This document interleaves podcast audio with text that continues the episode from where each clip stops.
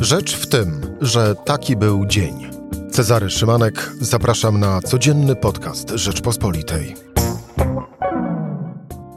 Wtorek, 22 lutego. Putin wchodzi na Ukrainę, Zachód reaguje sankcjami i słowami.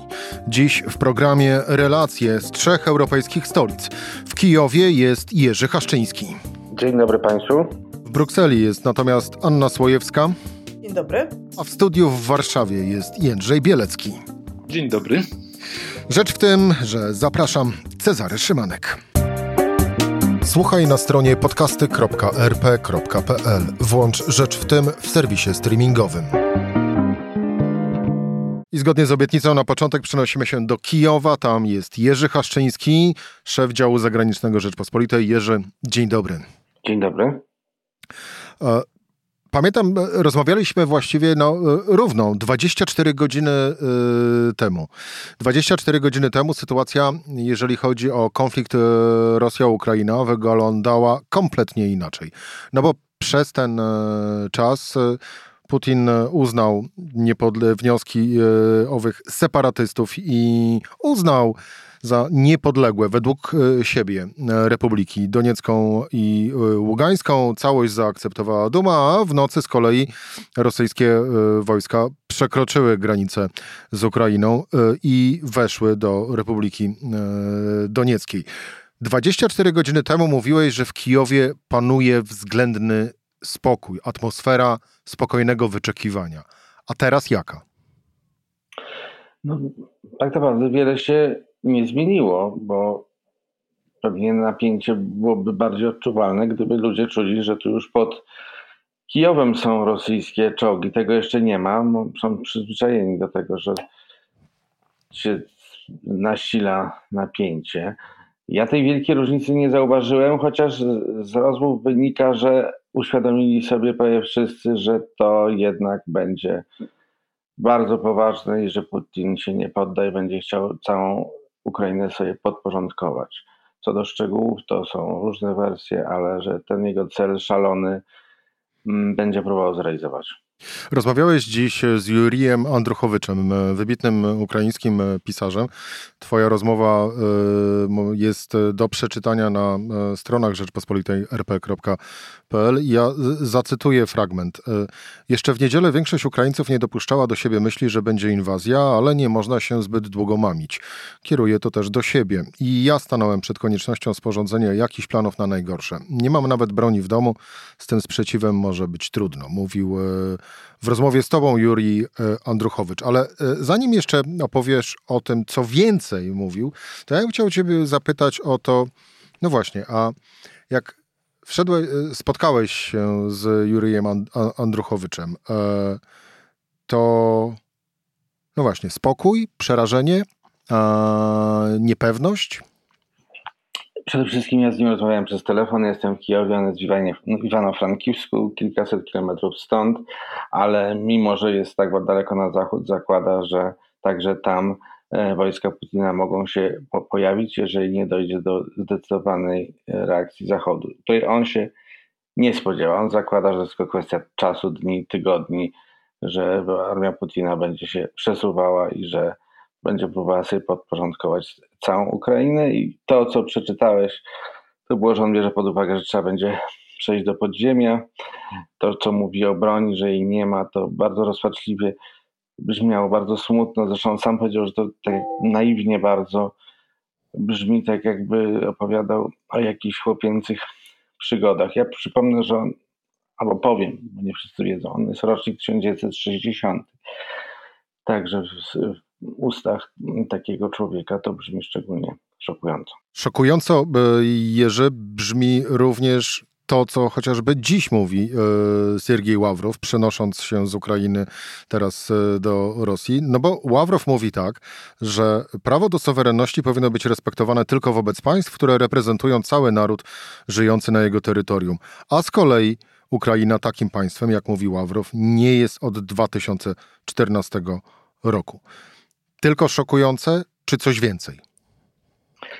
Bezczelne. Po prostu Rosjanie każdego dnia przekraczają kolejne granice z punktu widzenia cywilizowanego świata. mówią rzeczy niewyobrażalne. Może należałoby już traktować jako osoby, których nie powinno się wręcz cytować, no bo jakich jeszcze argumentów mogą dostarczyć. Sami może w jakimś terytorium przez jakiś czas nie mieli kontroli nad jakimś terytorium. No i co, jak teraz wybuchnie gdzieś powstanie w Rosji, to co, należy uznać, że Rosja nie istnieje? No niech pomyślą o tym, że to kiedyś może się odwrócić wobec nich. Tyle tylko, że bądźmy szczerzy, tako, takowa refleksja raczej w wykonaniu e, rosyjskich władz, Władimira Putina, e, no, e, nie jest możliwa. Myślę, że nie jest możliwa ani w wypadku Putina, ani tych, którzy są w niego zapatrzeni i, i widzą, jaką wielką satysfakcję czerpie z tego, że, że szokuje świat, że zachowuje się w sposób absolutnie niewyobrażalny dla, dla ludzi z Zachodu. And, Andruchowicz mówi, że on ma po prostu manię na punkcie Ukrainy, że jego celem na, na koniec, na, do końca życia jest podporządkowanie sobie tej znienawidzonej przez niego Ukrainy, która miała czelność parę razy się postawić, chciała się pozbyć rosyjskich marionetek w wyniku Majdanów i że on się nie kieruje żadnymi racjonalnymi przesłankami, tego w ogóle nie interesuje, że może stracić coś ekonomicznie Rosja. On realizuje swoją misję, ciesząc się, że ma takie wojskowe możliwości wielkie, które tylko mogą siać przerażenie. Właśnie, wróćmy z Moskwy do, do Kijowa i do Twojej rozmowy z Jurijem Andruchowiczem, e, ukraińskim e, pisarzem. Jaki scenariusz na przyszłość kreśli Andruchowicz w tej rozmowie z Tobą? On kreśli całkowicie katastroficzny scenariusz, to znaczy, że nie dojdzie do jakiejś bardzo radykalnej zmiany w reakcjach zachodnich, głównie amerykańskich, a on uważa, że to powinna być jakaś interwencja wojskowa, czyli rzecz nierealna, to dojdzie do mm, zniszczenia Zachodu. To już bardzo daleko poszedł, że Zachód w rozumieniu państw demokratycznych, broniących człowieczeństwa na świecie jest zagrożony. Ja mu zadałem pytanie, czy jako pisarz on zakłada, że kiedyś Zachód będzie się bił w piersi, że nie zareagował w takim momencie, że nie pomógł Ukrainie, to on właśnie odpowiedział, że nie ma pewności, czy ten Zachód w ogóle jeszcze będzie istniał. No to dosyć katastroficzna wizja. No tak, tylko że e, biorąc pod uwagę to, co on zakłada, że Putin e, zachęcony tym, że nie ma odpowiedniej reakcji na to, że on się po prostu przesuwa po mapie, e, to będzie przekraczał kolejne granice. Nie, nie musi się zatrzymać na granicy Unii Europejskiej. Tobie jest do, do takiej wizji przedstawionej przez Andruchowicza, tobie jest blisko czy daleko?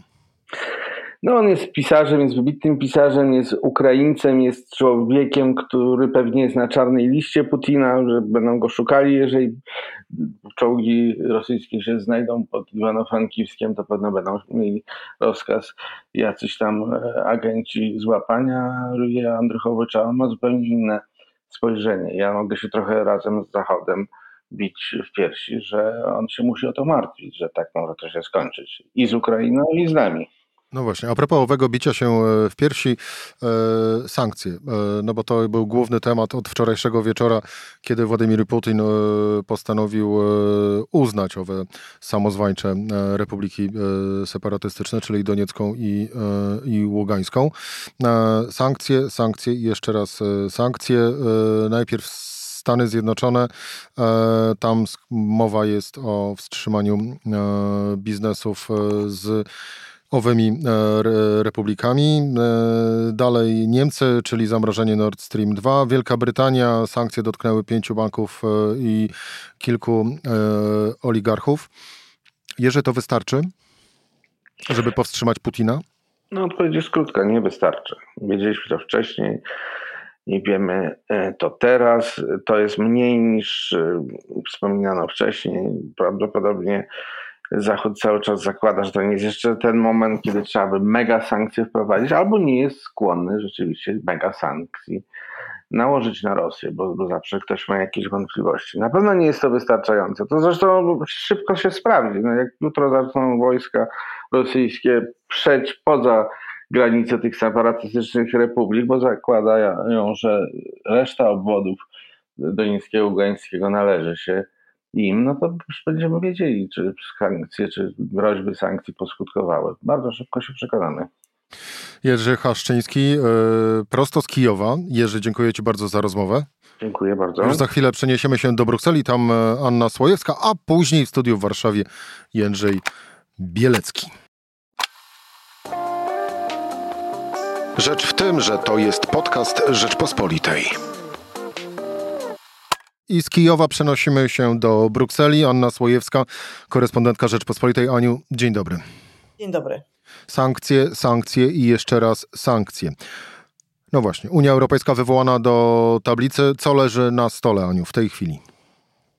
No najważniejsze już się wydarzyło, choć to nie jest formalnie unijna sankcja. Mam na myśli Nord Stream 2 i e, ogłoszenie przez niemieckiego kan kanclerza Olafa Scholza, że wstrzymuje proces certyfikacji tej, tej rury, która miałaby pompować gaz z Rosji do Niemiec i dalej do Europy Zachodniej.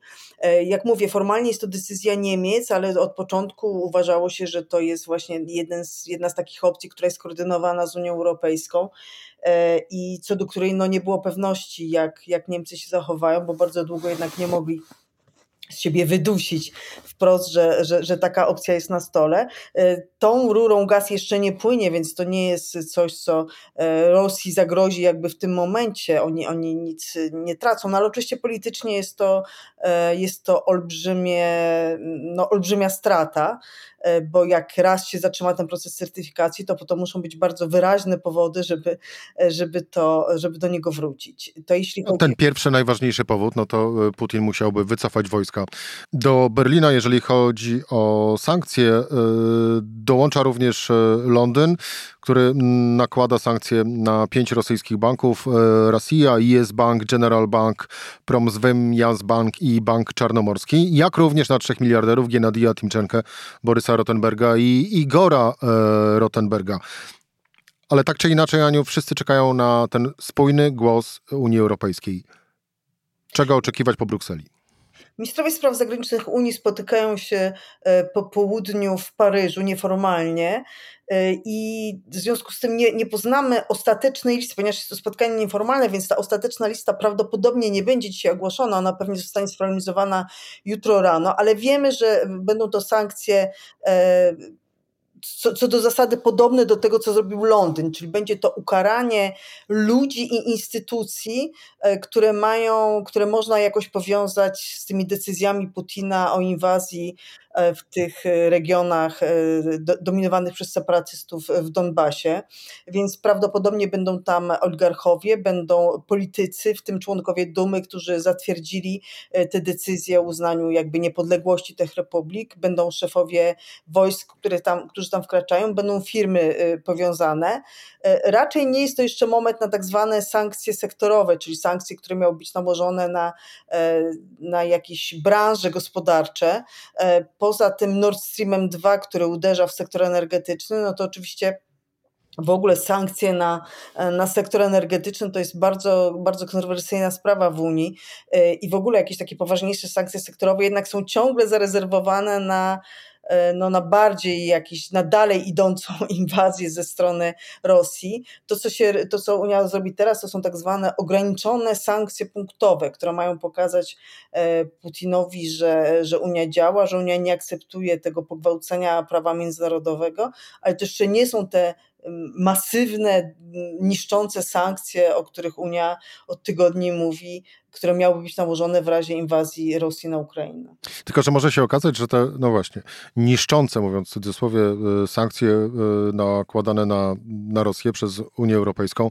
mogą przyjść za późno, bo z kolei Władimir Putin ze swoimi wojskami będzie już, e, będzie już w Kijowie. A, czy w, w Brukseli nie ma w ogóle takiego przeświadczenia, że działa że, że Unia Europejska działa zbyt delikatnie? No tak, ale co to jest Unia Europejska w polityce zagranicznej? Unia Europejska w polityce zagranicznej nie ma e, absolutnie żadnych kompetencji. Kompetencje mają państwa członkowskie i do każdej decyzji w Unii Europejskiej potrzebna jest jednomyślność. Wystarczy, że tylko jeden kraj e, powie, że coś mu się nie podoba, już takiej decyzji nie można podjąć. W związku z tym zawsze decyzje w sprawach zagranicznych, w tym w sprawach sankcji, to są decyzje podejmowane według najniższego wspólnego mianownika. I, I samo to, że wiem, że to zabrzmi e, zbyt skromnie i że to zabrzmi zbyt, zbyt ugodowo, zbyt zachowawczo, no ale samo to, że Unia jest w stanie zachować jakąś jedność, jakieś sankcje wprowadzać, no to już jest jakiś taki mały, e, mały sukces. Jeśli chodzi o te sankcje dalej idące, te sankcje powiedzmy sektorowe, czy, czy w ogóle sankcje gospodarcze, e, no to mm, wiadomo, że prawdopodobnie Unia mm, myśli tutaj o odcięciu, o odcięciu rosyjskich instytucji od rynku finansowego, myśli o wprowadzeniu zakazu eksportu do Rosji technologii takich zaawansowanych, które są nazwane technologiami podwójnego zastosowania, czyli mogą być stosowane w celach cywilnych i wojskowych, czyli właściwie wszystkie nowoczesne technologie potrzebne e, w przemysłach, e, których Rosja nie ma i po prostu w których polega na Zachodzie. Natomiast oczywiście ogromnym problemem jest energia. Czy można sobie pozwolić na to, żeby e, zablokować import surowców energetycznych z Rosji? No na to Unia nie może sobie pozwolić. 40% używanego w Unii gazu pochodzi z Rosji, 25% ropy pochodzi z Rosji, połowa węgla pochodzi z Rosji. Niektóre kraje są praktycznie w 100% zależne od, od rosyjskiej energii, więc można sobie wyobrazić jakieś częściowe tutaj może sankcje na rosyjski sektor energetyczny i zastępowanie e, na szybko, co Unia już próbuje robić, tę, tę powstałą lukę e, sprowadzaniem gazu w formie LNG głównie, czy to ze Stanów, z Kataru, z Egiptu, e, no ale no tak kompletne odcięcie się od rosyjskiej energii jest po prostu niemożliwe. Z Brukseli mówiła Anna Słojewska, korespondentka Rzeczpospolitej. Aniu, dziękuję Ci bardzo za rozmowę. Dziękuję bardzo. A już za chwilę Jędrzej Bielecki w studiu z kolei w Warszawie. Rzecz w tym, że to jest podcast Rzeczpospolitej. No i wracamy do Warszawy po wizytach w Kijowie i Brukseli. Tu w studiu Jędrzej Bielecki, dział zagraniczny Rzeczpospolitej. Jędrzej, dzień dobry. Dzień dobry. Spodziewałeś się takiej reakcji e, Władimira Putina? No, myślę, że wiadomo było, że e, doprowadził do takiego e, napięcia, że musiał jakiś ruch wykonać. Zresztą to jest kolejny, kolejny krok w takim długim już procesie podnoszenia napięcia, którego celem jest wymuszenie na Zachodzie konkretnych ustępstw dyplomatycznych, y, z tym, że ta sytuacja, uznanie y, niezależności Ługańskiej i Donieckiej Republiki Ludowej zmienia całkowicie cel tych, tej inicjatywy dyplomatycznej, dlatego że y, zabija umowę z Mińska, która do tej pory wydawała się no, tym, tym polem, na którym Rosjanie działają. To była umowa, która, jeśli wziąć tą interpretację korzystną dla Rosji, zakładała daleko idącą decentralizację Ukrainy i przyznanie tym dwóm e, obszarom, tym dwóm e, obwodom pozostającym pod wpływem Rosji e, prawo weta w odniesieniu do strategicznych decyzji władz w Kijowie. No, Rosjanie najwyraźniej doszli do wniosku, że nie przełamią tutaj oporu przede wszystkim Ukrainy. Zresztą w rozmowie z Rzeczpospolitą parę dni temu minister spraw zagranicznych Ukrainy Dmitrij Kułeba jasno to powiedział, że nigdy do takiego y, przyznania tak daleko idących praw nie dojdzie. No i, y, i pozostaje pytanie, y, jak poza wojną wyobraża sobie w tej chwili Putin rozwiązanie tej kwestii? No właśnie, być może z pomocą e, przychodzi Sergiej Ławrow, który czyli szef e, rosyjskiej dyplomacji, który mówi tak: mm, Prawo do suwerenności powinno być respektowane tylko wobec państw, które reprezentują cały naród żyjący na jego terytorium. Ukraina nie jest takim państwem od 2014 roku, mówił Siergiej e, Ławrow. Jędrzej, to już jest e, objaw szaleństwa, czy jeszcze bezczelności? Znaczy, Rosja na pewno żyje, czy, czy raczej ta ekipa, która jest u władzy, żyje we własnym świecie, takim powiedziałbym XIX-wiecznym. O tym można było się przekonać, słuchając wczoraj godzinnego przemówienia do narodu y, Władimira Putina, y, który mówił, że długo wywodził to z historii, że y, Ukraina jest zupełnie sztucznym tworem, tak naprawdę dzieckiem Lenina. Powstała po to, żeby w chwili, kiedy bolszewicy byli w krytycznej sytuacji zaraz po rewolucji październikowej, żeby zneutralizować nacjonalistów, no i powstał taki, taki właśnie twór, który tak naprawdę nigdy był niezależnym narodem, no i jak gdyby idąc zgodnie z tą linią, Putin postępuje dalej. Do tej pory wydawało się, że on jest takim taktykiem, chłodno myślącym politykiem, oceniającym bardzo starannie ryzyko swoich działań, no ale teraz coraz bardziej można mieć wrażenie rzeczywiście, że to jest już taka obsesja jego, odbudowa imperium, a przede wszystkim podanie kontroli Ukrainy i że tutaj coraz mniej jest miejsca na tą racjonalność. Czyli szaleństwo.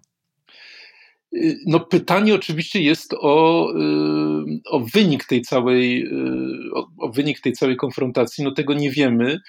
Na pewno jest to igranie bardzo z, z ogniem, no i gotowość do podjęcia coraz większego ryzyka, tak. No właśnie, Jędrzej, e, jakie jest ryzyko biorąc pod uwagę wydarzenia, e, no, wystarczą chociażby z ostatnich 24 godzin, e, czyli uznanie przez e, Rosję na wniosek Putina niepodległości Republik Donieckiej i Ługańskiej, czyli terenów, które tak naprawdę przecież są w granicach Ukrainy. Dalej wejście wojsk do Republiki Donieckiej, dalej sankcje Berlina, czyli zamrożenie Nord Stream 2, e, Londynu, czyli sankcje na pięć banków i y, trzech oligarchów, chociaż y, akurat ci oligarchowie już byli na innych listach, którymi byli, gdzie byli objęci sankcjami, więc nie jest to też nic zbyt bolesnego i nowego. Nad sankcjami debatuje Unia Europejska jako całościowy E, e, i wielki e, orga, organizm. No właśnie, jakie mamy w takim razie ryzyka na, na, na przyszłość, przyszłość liczoną w najbliższych dniach i tygodniach? Y, znaczy, z całą pewnością y, na wielu z tych pól y, możliwość wojny bardzo gwałtownie wzrosła. Już nadmieniliśmy to pole dyplomatyczne, odebranie tego ostatniego, zniszczenie tego ostatniego formatu, formatu normandzkiego, umowy z Mińska. Kolejnym elementem takim dyplomatycznym, który się zrodził, jest to, czy Moskwa uzna za swoje cele władz, tych samozwańczych władz Republiki Donieckiej i Ługańskiej, które chciały, które chcą y, przyjąć całe obwody, te dwa obwody. Przypomnijmy, że pod ich kontrolą 14 roku jest mniej więcej jedna trzecia tych terytoriów. Gdyby y, Moskwa tutaj nie zaprzecza temu, uznała, że tak, celem jest opanowanie całego obwodu ługańskiego i całego obwodu donieckiego, oznaczałoby to no już całkiem sporą wojnę, bo tam się mieszczą znaczące miasta, jak na przykład Mariupol, pół, półmilionowy port na Morzu Azowskim, y, i więc to jest, to, jest, to jest kolejne ryzyko. Jeszcze jedno jest takie, że do tej pory y, na tej linii kontaktowej, gdzie słyszymy ciągle o, o wymianie ognia, po jednej stronie owszem stało wojsko ukraińskie, ale po drugiej stali separatyści. Teraz stoi, y, czy będzie stało wojsko y, rosyjskie. Więc to jest jak gdyby kolejny element, który powoduje, że to napięcie coraz bardziej rośnie. Jeszcze jeden element to jest taki, że należy sobie odpowiedzieć na pytanie, czy to jest już inwazja, czy nie. No formalnie te tereny są uznawane za część Ukrainy, i wejście wojsk rosyjskich no jest inwazją i Amerykanie, Europejczycy do tej pory zapowiadali, że w takim przypadku wprowadzą daleko idące sankcje.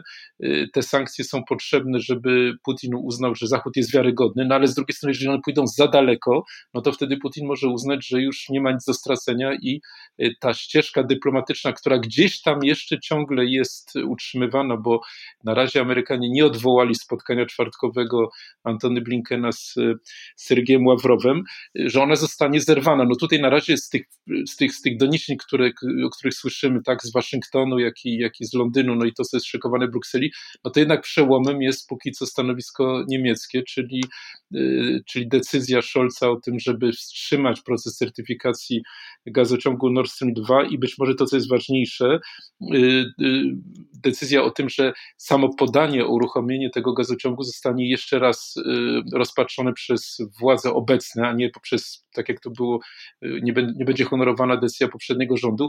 I tutaj przypomnę, że, że decyzję podejmie minister gospodarki, który to minister wywodzi się z Partii Zielonych przeciwnej Nord Stream 2, więc to jest chyba największy taki y, jakościowo największa zmiana. No ale wszystkie te pola pchają no niestety ku, ku coraz większej y, szansie, znaczy coraz większemu ryzyku, prawda, wojny, zdecydowanie. Putin się wobec tego nie, nie zatrzyma? Tutaj bardzo jest ryzykowne, y, jak gdyby analizowane, bo wiemy doskonale, że, że bardzo jest niewielki krąg, to są 3-4 osoby, które y, wokół Putina, które mu doradzają i on podejmuje ostateczną decyzję. Y, no ale jedną rzecz można powiedzieć, mianowicie amerykańskie, amerykańskie media piszą, że od, od poniedziałku codzienne spotkania prezydenta Bidena w Białym Domu z szefami wywiadu z kolei amerykańskiego, które były do tej pory skoncentrowane na tym, jak zapobiec wojnie, w tej chwili skoncentrowały się na czymś zupełnie innym, mianowicie na tym, jak tą wojną, że tak powiem, zarządzać, co zrobić z e, wielką falą imigracji, jak pomóc w ewentualnej wojnie partyzanckiej na Ukrainie, do jakiego stopnia wzmocnić flankę wschodnią, w jaki sposób przeciwdziałać e, zwyżce cen e, energii w Europie, w Stanach, kryzysowi gospodarczym, więc wydaje się, że Amerykanie no, są przekonani, że ta decyzja została rzeczywiście podjęta, o tym świadczą ruchy wojsk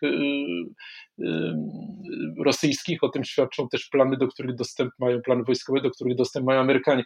Oczywiście tutaj jest jeden problem, mianowicie Amerykanie ostrzegają o czymś takim już od wielu tygodni, to jest część ich takiej no, wyjątkowej strategii, na którą zdecydował się prezydent Biden jeszcze w październiku, mianowicie uznał, że będzie ujawniał na bieżąco ogromną część danych wywiadowczych, żeby wytrącić Putinowi z ręki y, y, atut zaskoczenia, a także żeby odsłonić y, sposób jego działania, szukanie prowokacji, które nie mają nic wspólnego z rzeczywistością. I to jest, y, i ceną tego jest no, oczywiście kwestia wiarygodności, no bo skoro Amerykanie mówią, że tak, tak, już zaraz będzie ta inwazja i do niej nie dochodzi, to mało ktoś uświadamia sobie, że właśnie dzięki temu ujawnieniu przez Amerykanów takich planów do inwazji nie doszło, ale większość ludzi uważa, że no, chyba nie do końca są wiarygodne te dane.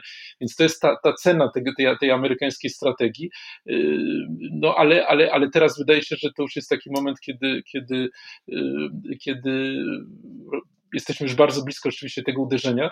No i jeszcze jedna rzecz, o której warto powiedzieć, to jest to, że ta strategia doprowadziła jednak do daleko idącej jedności y, Zachodu. Tutaj pamiętamy, jak y, po odejściu Trumpa, jak, jak bardzo Zachód był podzielony, jak na przykład kanclerz Merkel mówiła, że nie można już ufać Ameryce. Ta, ta, ta, ta, ten proces ujawniania planów Putina przez Bidena doprowadził do tego, że no, wszyscy w tej chwili to bardzo poważnie traktują i mimo różnic zdań jednak zasadniczo jest tutaj jedność, która zaskoczyła chyba Władimira Putina. Jędrzej, ostatnie, ostatnie pytanie.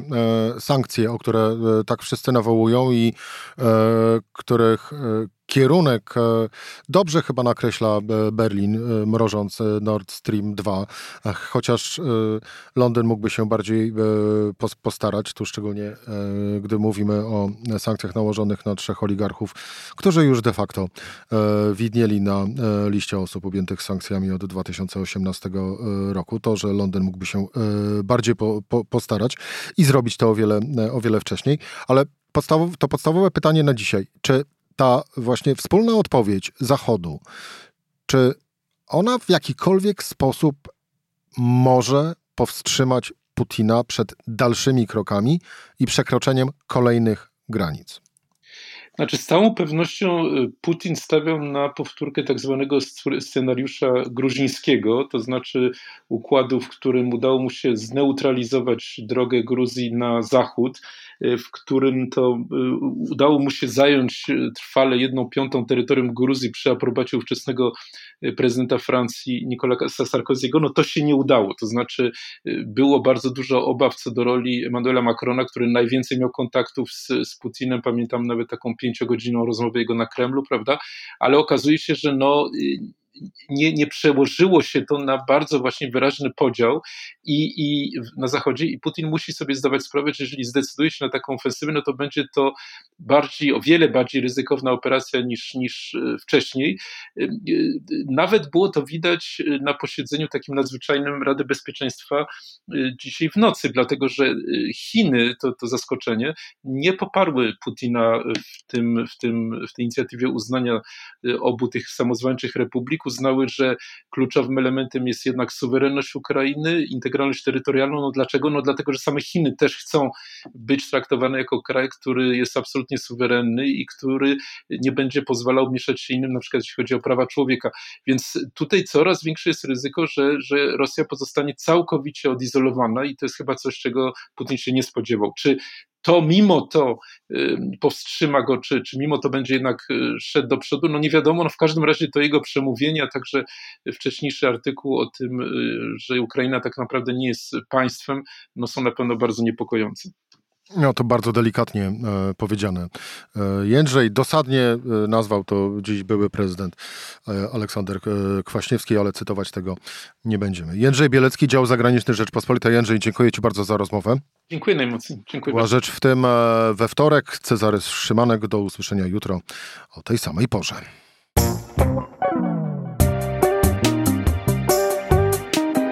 Rzecz w tym to codzienny program Rzeczpospolitej. Od poniedziałku do czwartku o godzinie 17. Słuchaj na stronie podcasty.rp.pl. Włącz Rzecz w tym w serwisie streamingowym.